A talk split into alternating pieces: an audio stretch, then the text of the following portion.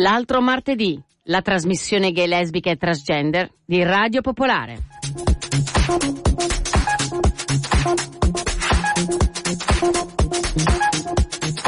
Cultura, informazione a tematica LGBTQ.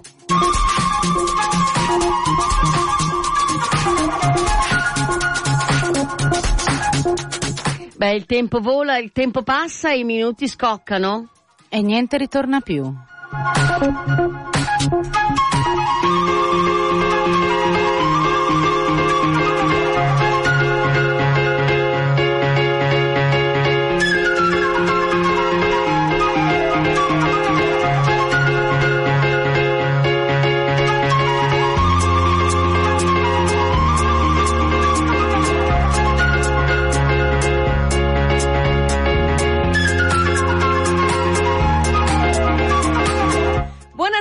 tutti e tutte da Eleonora Dallovo e da... Dalla Lucy Van Pelt. Dallo studio 2 di Radio Popolare Viole Aro 5 sono le 21.31 e siete sulle onde radio FM 107.6.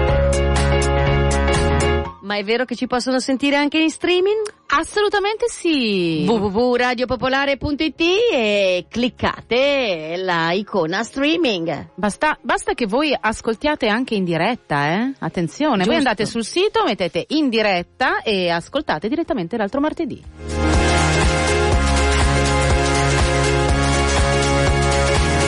Senti, ci ascoltano in tutta Italia, comprese le isole? Isole comprese.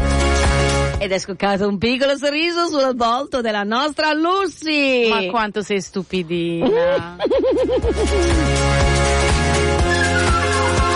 Vabbè, ci sono tante cose serie da dire, noi vogliamo un po' alleggerire questa serata, questa serata sarà insieme a Stefano Paolo Giussani che ci racconterà un, pe- un pezzo della Milano che non c'è più e speriamo che non ritorni, con la nuova rubrica Accadde anni fa, una sorta di almanacco del giorno LGBTQ, riporteremo alle, mom- alle memoria quello che correva moltissimi secoli fa, tra nel 600, ovvero quando in Piazza Vetra, con un po' di finocchio, si, per togliere un po' quell'odore di, di bruciato, di bruciato. eh, si, insomma, uccidevano, mettevano al rogo i, i sodomiti, poi chiamati finocchi proprio perché si Per andava l'odore di finocchio.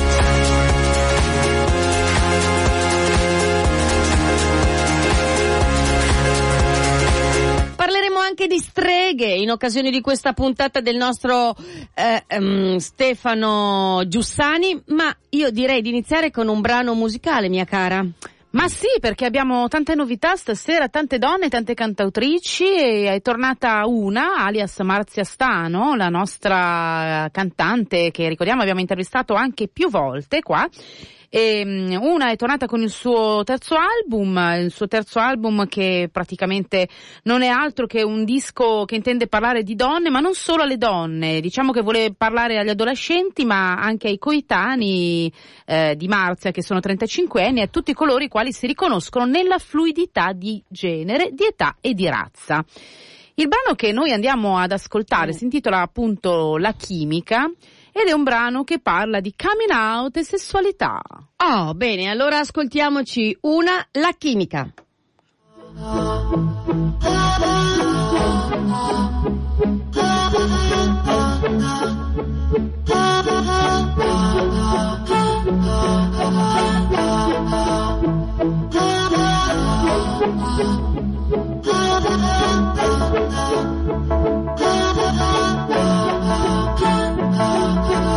Vista per la prima volta in quel locale, suonava un disco vecchio della Donatella Rettore. Eri lì nell'angolo assieme ai tuoi amici, quando chiudevi gli occhi si spegnevano le luci, contatto visivo, impatto avvenuto. Sei arrivata in meno di un minuto, sai, ci sono tante cose che ancora non so di me, ma so per certo che sono per certo che sono etero. Eh, no. La chimica è chimica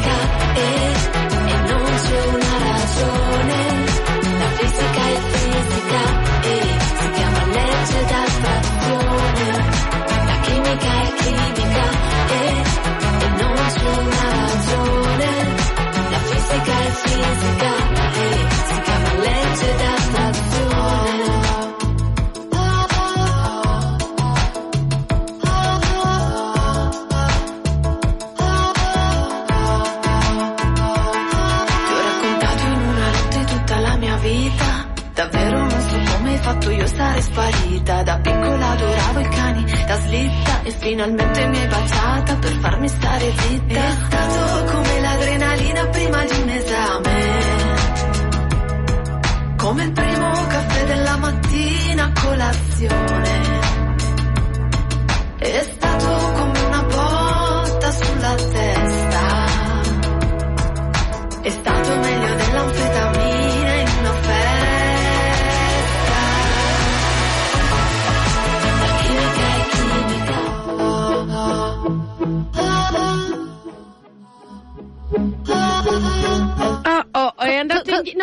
Cosa hai niente. fatto? L'hai rifatto partire, Ele? Eh, l'ho fatto ripartire, ma non- ti giuro che non è colpa mia. Che- che- È toccato un'altra cosa, però mi piace molto. Teniamola come sottofondo. Teniamola come sottofondo, forse la intervisteremo anche, noi ricordiamo comunque che l'album è uscito da poco, quindi è una primizia per, per Radio Popolare questa sera perché è uscito, questo album si intitola Acida, Basica Erotica ed è uscito il 12 ottobre, quindi da pochi giorni per Marte Label.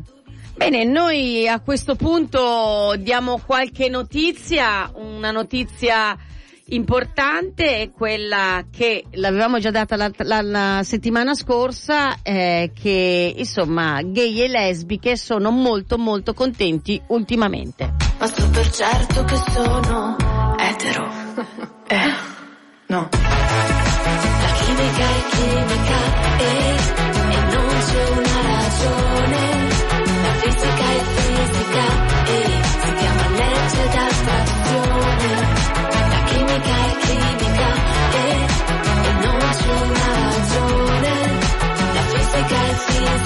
No, è che c'è scritto Roberta, ci dice, ma perché l'altra volta eravate così contente? Non ho capito dal, dal, dal podcast. No, eravamo contente perché è fallito il referendum in Romania per impedire le nozze omosessuali. Praticamente il referendum è andato go down al 20%, doveva raggiungere il quorum del 30% E non l'ha niente. raggiunto. Ecco, bene, ti abbiamo soddisfatta e siamo contente. Allora, mi piace molto, molto diretta, parla a un pubblico giovane. Parla a un pubblico giovane ma anche a un pubblico di coetanei, perché no? E poi insomma ogni tanto una cantante, un artista che si dichiara perché non è, non è male. No, non è male nel panorama italiano, sappiamo che è sempre più difficile eh, fare coming out eh, per eh, diciamo questi cantanti. Nel mondo del- del, dello sport e nel mondo della musica è difficile, soprattutto per i maschi, siamo sempre lì e soprattutto anche un pochino per le femmine. Beh sì, per i maschi e per le femmine. Ugua- in questo siamo Uguali, assolutamente uguali. identici. Però devo dire che ultimamente le giovani Qualcosa si è mosso, ecco. qualcosa si è mosso. Insomma, non dicono che sono pansessuali come qualcuno. Come qualcuno di nostra conoscenza, eh?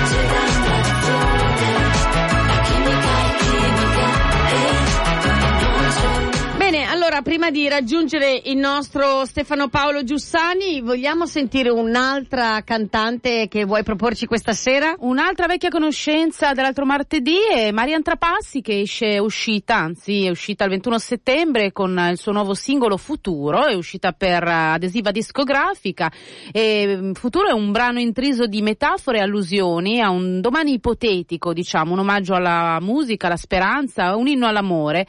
E Marian dice che Futuro è la sua visione del mondo di domani, un po' allegro, un po' malinconico, un'immagine senza giudizio, uno spazio bianco dove ritrovarsi ancora col cuore che batte forte di emozioni.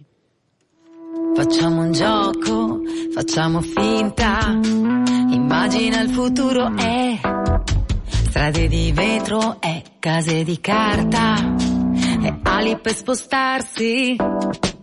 Né padri né madri né figli, tutti fratelli uguali e diversi. Né odio né fame né Dio, e uomo e donna che importanza ha. Che sapore ha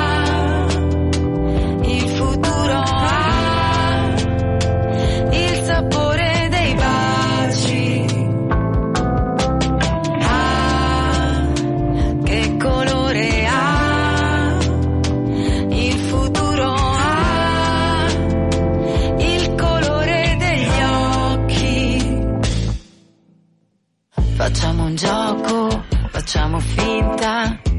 Immagina il futuro è, viaggi nel tempo è, nello spazio, due chiacchiere nell'aldilà, con John Lennon, Prince, David Bowie, con Lucio Dalle, Leonard Cohen se vuoi, e non si invecchia e non si muore mai, si può comprare l'immortalità, che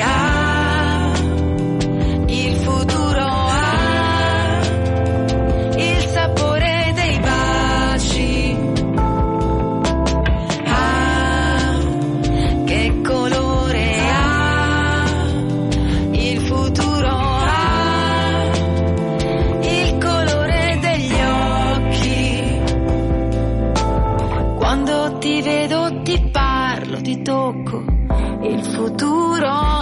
Marian Trapassi. Marian, Marian, Marian. dire che la conosci. Sì, sì, scusa, è che sono un po' accecata. Marian Trapassi, futuro 21 e 42 siete sulle frequenze radio 176, Radio Popolare. Siamo all'altro martedì e noi raggiungiamo in quel di Monza il nostro Stefano Paolo Giussani. Ciao Stefano. Buonasera Ele, ciao Luci, ciao, buonasera Stefino. a tutti amiche e amici. Bene, è tornato alla grande eh, con la sua rubrica Accadde anni fa, una sorta di almanacco del giorno omosessuale transgender per riportare alla memoria fatti e persone del tempo passato. Questa sera parliamo di roghi. Andiamo nel passato, in un passato lontano, ma in un luogo, un luogo vicino, la nostra Milano, e raccontiamo di quando con l'idea di purificare si cercava di dare al fuoco la sua importanza con il bruciare quel che non era gradito. Abbiamo dei testi di riferimento, dei testi anche, anche importanti, eh, uno di un giurista romano Canosa, storia di una grande paura. Canosa ci racconta che in una Milano dove gli ufficiali di notte e qui sto citando, giravano per la città in cerca di eh, persone che in qualche modo non si riconoscevano nel comportamento di quello che era il dettato del normale, il normale era fare la vita voluta dagli inquisitori, finivano per incappare in persone che su un certo percorso loro non gradito venivano prima portate nelle prigioni e poi condotte direttamente al rogo.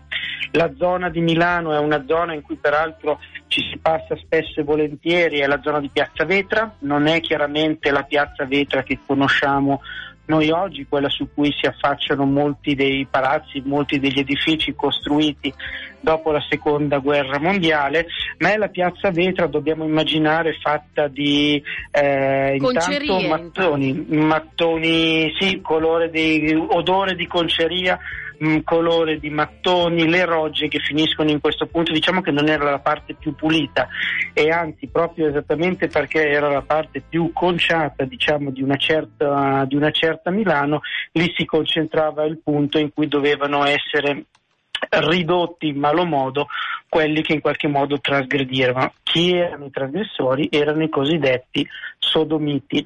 Parlo, qui facevo una riflessione, Lucy, facevo una riflessione sul fatto di, di un'omosessualità, di un passato omosessuale eh, dipinto, ricordato al, al maschile.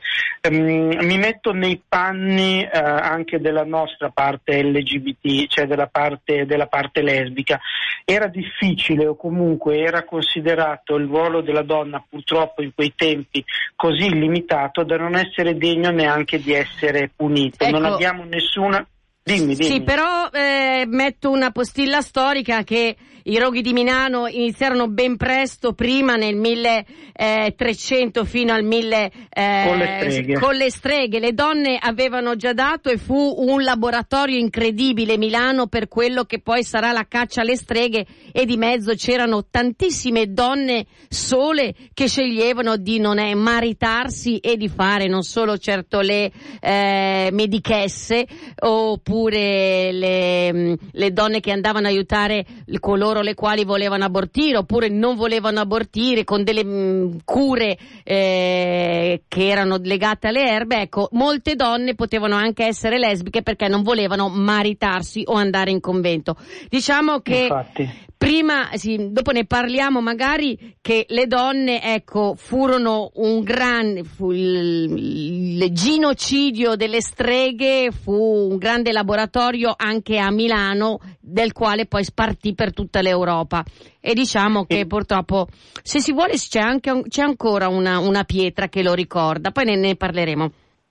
Sì, ma è abbastanza, ecco, mi, mi, hai svelato in realtà la tappa del prossimo intervento, ma la diciamo già, già oggi, eh, che quando chiariamo subito che quando parliamo di punizione dei sodomiti c'è tutta un'altra parte da tenere presente, che era la parte, la parte lesbica, che passava anche dal punto di vista dall'angolazione della punizione di quello che era la, strago- la stregoneria. Un, un, avviso, un, avviso, secondo me importante che va sempre tenuto ben presente. Eh, bastava un foglietto anonimo imbucato nella busta delle lettere giuste per far scattare la denuncia. Alla denuncia poi eh, seguiva l'arresto. La faccio peggiore, il Pinto che ne esce in una Milano che, ricordiamolo, eh, per la data è quasi agli albori del Rinascimento, quindi nell'epoca d'oro del, dell'umanesimo, eh, in realtà eh, puzza, di, puzza, tantissimo di rogo e non crediate che bastasse, che per puzzare di rogo bastasse farle le cose. Come citavi tu Ele, per essere accusate di stragoneria ehm, bastava solo che una persona vivesse sola, addirittura che una persona vivesse sola in, in compagnia dei gatti e fosse rossa di capelli. Quello era praticamente l'indice per essere, per essere in qualche modo inquisita. A dircelo eh, sempre il Canosa eh, nella storia di una grande paura prende le, addirittura le parole di Savonarola per raccontare quanto, come si potesse in qualche modo essere instradati nella via della delinquenza o quantomeno di quella che era caduta delinquenza per essere portati, per essere portati diciamo, sul, sulla purificazione delle, delle fiamme. Ho spaccato in due, ho fatto in due la distinzione perché mentre il sodomita era considerato un elemento di serie B da punire in quanto non produttivo, e chi invece era accusato di stragoneria, come dice, non dimentichiamolo, spesso perché sceglieva una vita non maritata o sceglieva di seguire anche un percorso di assistenza che non necessariamente eh, portava all'esclusione, anzi le persone eh, spesso erano quelle che più si adoperavano per aiutare, per aiutare gli altri. Bastava però essere definita come strega, stria in dialetto, in dialetto milanese, per essere in qualche modo considerata un qualcosa da arginare. Chi è che c'era dietro tutto questo? Non necessariamente la Chiesa, più semplicemente poteva esserci chi in qualche modo era disturbato da un potere che non riusciva a controllare. Era il potere di chi allora era signore della medicina e ricordo che signore della medicina non era il chirurgo, a quell'epoca la medicina si applicava, si esercitava stando su una scalinata in legno, in alto stava il doctor, quello che indicava senza sporcarsi le mani, e in basso c'era quello che era chiamato il sezionatore, in realtà il, uh, il cerusico, dicevano che apriva i cadaveri e li mostrava, citando delle, delle opere diciamo, di medicina antica che non avevano a che fare con quello che poi era lo, scien- lo, studio della scienza medica che sarebbe poi apparso dopo. Tornando sul nostro binario, appunto, questi signori erano assolutamente disturbati da chi in qualche modo trovasse da un lato dei rimedi alternativi, e siamo nel caso della stregoneria, dall'altro chi in qualche modo rifiutava di pensare al gesto della procreazione, certo. un gesto che comunque era molto vicino al divino e veniva appunto bollato per, eh, per sodomita e quindi portato al rogo. Un'unica radice per due mali diversi che portavano portavano purtroppo a un unico risultato. Come spesso mi sento in dovere di dire, mi domando se questo non è stato un male necessario, non credo che un male sia definibile necessario, però per essere arrivati a quello che oggi noi riusciamo a manifestare quando eh, ci schieriamo, quando mh, mm, siamo inorriditi di fronte a eventi di cui leggiamo, di cui eh, purtroppo siamo costretti a fare un confronto nella cronaca contemporanea, come certi tempi sono spaventosamente vicini. Penso a chi appunto un tempo era additato come qualcuno che disturbasse in qualche modo l'ordine, pensiamolo disturbato, spesso leggiamo per il colore della pelle, pensiamolo disturbato per la, per la, preferenza sessuale, ma pensiamolo anche disturbato semplicemente perché si va in giro vestiti non come vorrebbe diciamo, il bene comune, per poi portare a risultati che la storia ci insegna e la storia purtroppo, non dimentichiamolo, è ciclica e non lineare, ci insegna che possono eh, in qualche modo ripetersi. Venendo al momento storico che abbiamo scelto questa sera in qualche modo di approfondire, eh, quel momento appunto della grande paura, chiariamo subito che l'analisi che il nostro Canosa cita e che conferma anche il buon Giovanni Dall'Orto nelle sue precisissime analisi storiche, eh, mentre Dall'Orto comunque da esponente di cultura gay lo fa con l'angolazione del nostro punto di vista, Canosa non è gay e anzi era anzi perché oggi è scomparso. Quando pubblicava nel 91 Storia di una grande paura, Canosa eh, con il suo aspetto diciamo più dal punto di vista giuridico andava a raccontare di quelli che erano i passaggi anche legati alla legge. E qui va a toccare una serie di elementi che qualcuno prende in considerazione anche, e questa è la cosa terribile, la non necessità di dover difendere una persona accusata di sodomia, la non necessità di difendere una persona accusata di stregoneria, cioè non solo bastava il foglietto per essere imbucato, attenzione che il foglietto non riguardava solo persone losche, il suo foglietto se lo beccò anche un certo signore che tutti conosciamo che risponde al nome di Leonardo da Vinci nella Firenze di quando lui frequenta la bottega del Verrocchio.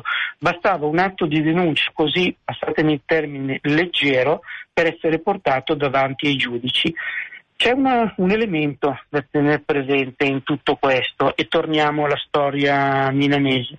Dicevo che a volte eh, bastava in tutto questo per saltare il punto della prigione, saltare il punto non dico di un processo equo, ma quantomeno di un confronto con qualcuno, perché confronto non poteva esserci con chi era senatore anonimo, per essere portati direttamente al rogo. Ma forse questo era un vantaggio perché finire in una prigione di quell'epoca poteva essere paradossalmente un morire due volte, perché al di là dei sorci che abitavano le, le, le, fondamenta dei punti in cui si veniva rinchiusi, era difficilissimo uscirne sani e quando anche se ne fosse usciti, arrivare poi al rogo era comunque un qualcosa di liberatorio, perché la società mai si avrebbe accettato più con questo passato per essere eh, reintegrato.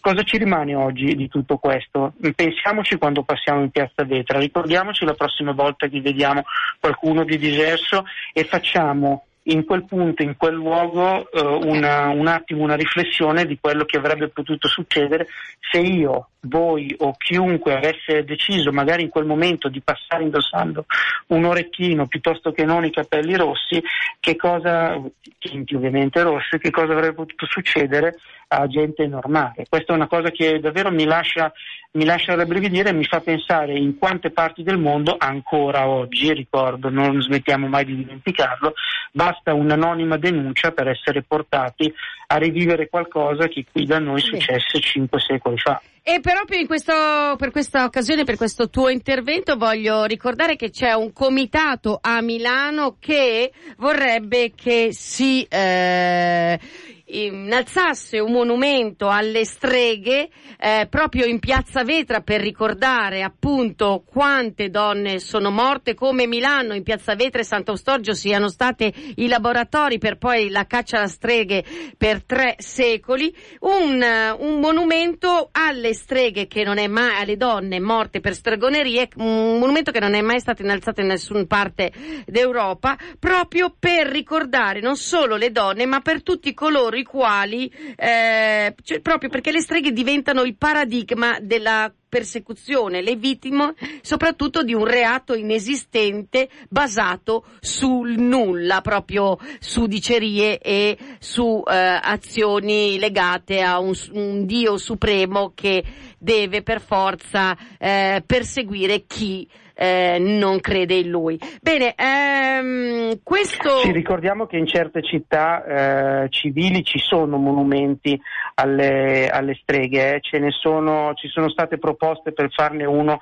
anche a Roma, in realtà ne ricordo uno a Francoforte, eh, ci sono dei monumenti comunque in giro dell'Europa che hanno il coraggio di affrontare il tema dei secoli bui che anche noi ecco, abbiamo. Milano glielo deve, se volete partecipare, io in questa, questa, questo comitato ho messo la, anche la mia firma, potete andare su Villa Palavicini, associazione culturale perché alle streghe occorre, eh, perché alle streghe un monumento proprio a Milano, Piazza Vetra. Quindi se volete potete proprio andare anche sulla pagina Facebook eh, fra, di eh, Monumento alle Streghe a Milano in Piazza Vetra dove potete apporre la vostra firma e appunto lavorare perché venga messo proprio in Piazza Vetra. Bene, eh, ti ringraziamo per questo tuo intervento legato a, eh, ai Sodomiti e a Milano, Santo Storgio e Santo Stefano, tra l'altro dove venivano messi a rogo con appunto dei fiori di finocchio, i semi di finocchio per non far da sentire cui detto, dal da cui cui detto. detto. Eh, bene, ti ringraziamo e ci sentiamo tra un po', mese prossimo, giusto? Alla prossima ragazzi, è sempre un piacere sentirvi a tutti gli amici e le amiche un abbraccione. Ciao, ciao Stefano. Ciao, ciao Lucy, ciao, Lu- ciao Eli, ciao. Adesso andiamo a ascoltare.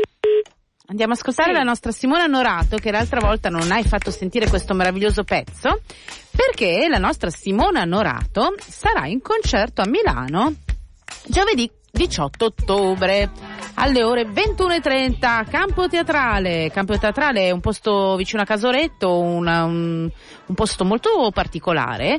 Il eh, prezzo per il concerto è di 10 euro e A che ora? sarà alle 21.30 e giovedì 18 ottobre andate a vederla perché lei è bravissima. Simona Norato. Simone Onorato e poi continueremo con gli appuntamenti.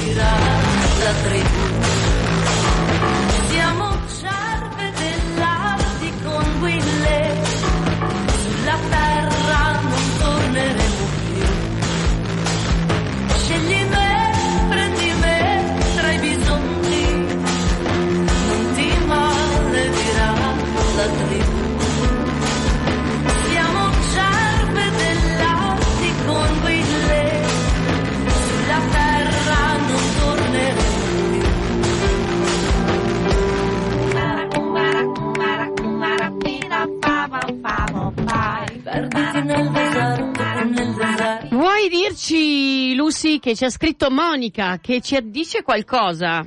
Allora, Monica ci scrive, ciao ragazze, sto leggendo il libro di Farian Sabahi, Non legare il cuore, che interviene spesso a Radio Pop.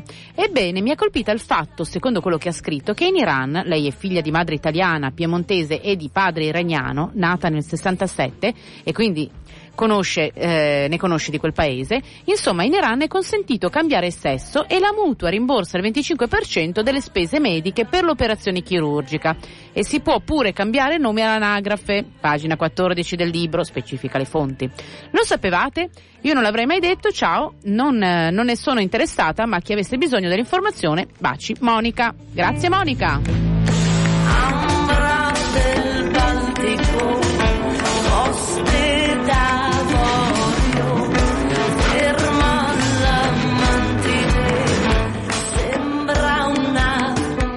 Invece sabato 20 ottobre il nostro Roberto Cangioli tornerà al Guado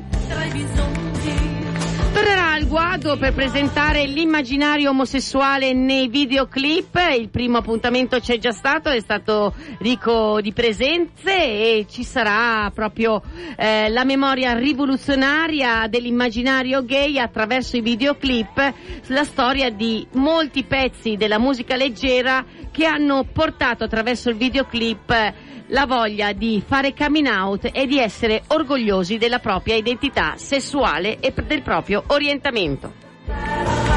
Dovete andare al Guado eh, in via Soperga 36, inizierà alle ore 20, ci sarà una cena. Mi raccomando, prenotate. Il eh, post è già sulla pagina dell'altro martedì. Noi siamo giunti al punto d'arrivo. Ma di... come passa in fretta il tempo quando si sta bene? È vero, è vero, passa in tempo, eh, il tempo vola e noi voliamo eh, anche questa sera con la sigla dell'altro martedì. E voliamo proprio, eh? Voliamo. Ricordiamo che potete ascoltarci. Potete ascoltarci in streaming andando sul sito di Radio Popolare. Certo, da cui... è finito. Ma quando è finita? E quando è finita voi potete scaricare o ascoltare direttamente il podcast che noi comunque pubblicheremo sulla nostra pagina Facebook. Per cui andate, andate a vedere sulla pagina Facebook dell'altro martedì, mettete il mi piace e noi staremo lì ad attendervi. Allora un saluto cari ascoltatori e care ascoltatrici. No, mi fate venire in mente nei tempi più moderni il maccartismo americano. Non bruciavano le persone con il fuoco, ma le eliminavano altrimenti. L'umano riflessione rispetto a quello di cui si parlava prima. Parlava prima il vostro ospite. Eh sì. Eh sì, proprio quello. Grazie cari ascoltatori e cari ascoltatrici di averci ascoltati e ascoltate. E continuate ad ascoltarci sempre e comunque. Ciao Lucy. Ciao Ele.